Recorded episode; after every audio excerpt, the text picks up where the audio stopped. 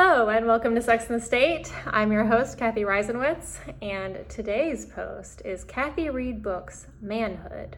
I didn't know what I had.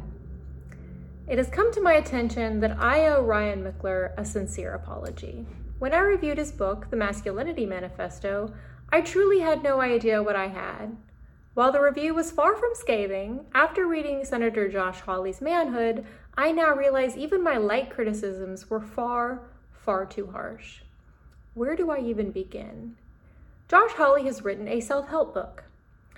Not only does his job alone make Josh Hawley writing any self-help book just totally bonkers bullshit, but Josh Hawley is also extremely, uniquely unqualified to write any self-help book, particularly one aimed at the average American man. But he's not done. He's also especially unqualified to write one based on his interpretation of the Bible. In general, I have two main beefs with self-help. One, you'll probably solve hunger faster by streamlining the fishing licensure process than by p- teaching a man to fish.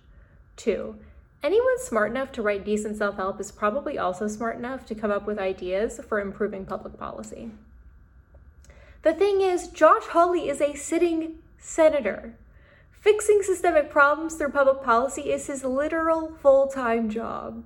So why would he, of all fucking people, write a self-help book utterly devoid of even one specific legislative or policy idea? His book barely even mentions policy, and there's, there's zero analysis of systems except for a ton of broad sweeping generalizations about academics. He graduated from Stanford University in two thousand two and Yale Law School in two thousand six and taught at Saint Bart's, an elite, a London elite private school, and the left and the Epicurean left.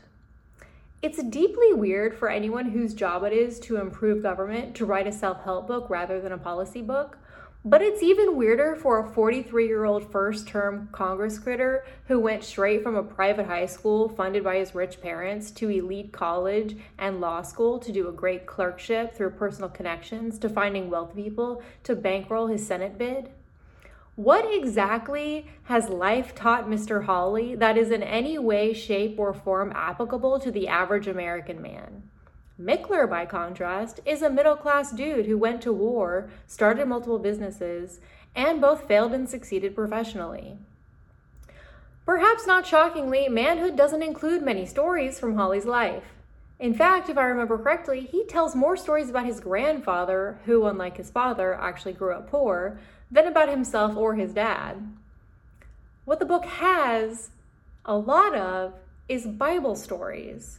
It's Hawley's attempt to use the Bible to blame the left for all of modern men's problems, while at the same time telling men to take personal responsibility for their lives. And again, without offering anything remotely specific in terms of public policy solutions to the widespread and pernicious anti-male bullshit the left has supposedly perpetrated. Even though, again, that's his literal full-time job. What isn't his job, and what he, despite his extremely extensive and impressive education, isn't qualified in any way, shape, or form to do, is interpret the Bible. So it's very weird that he's not only written a self-help book, despite having accomplished absolutely nothing that he would recommend anyone else should emulate, but that he's also written it based on the Bible, despite that he is, to my knowledge, absolutely unqualified to speak on theology.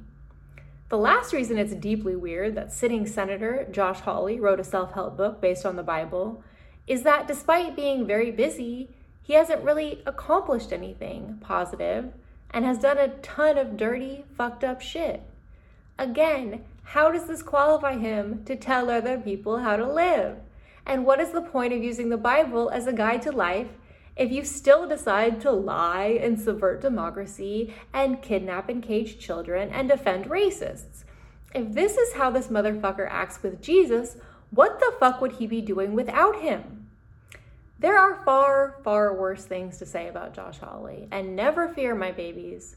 As long as there's breath in my body, I will continue to work on getting my thoughts about this particular shitbag beyond his weird book and what he means for the U S, for U S fascism, into readable form. What I'll leave you with is that men in the U S are having a really hard time, as I've written about extensively.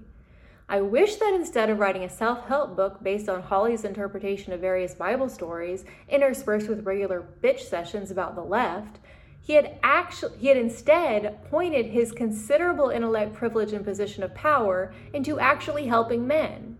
I wish he'd spent the time and energy eliminating occupational licensure laws, ensuring government jobs don't require a college degree, and creating a functional social safety net. I wish he'd revi- re- he had revised the regulations that have made housing, education, and healthcare soar in cost while keeping wages for the average man in the bottom half stagnant since nineteen seventy. In his book, he advises men to make sure their life matters. I wish, in sum, that Josh Hawley would take his own advice.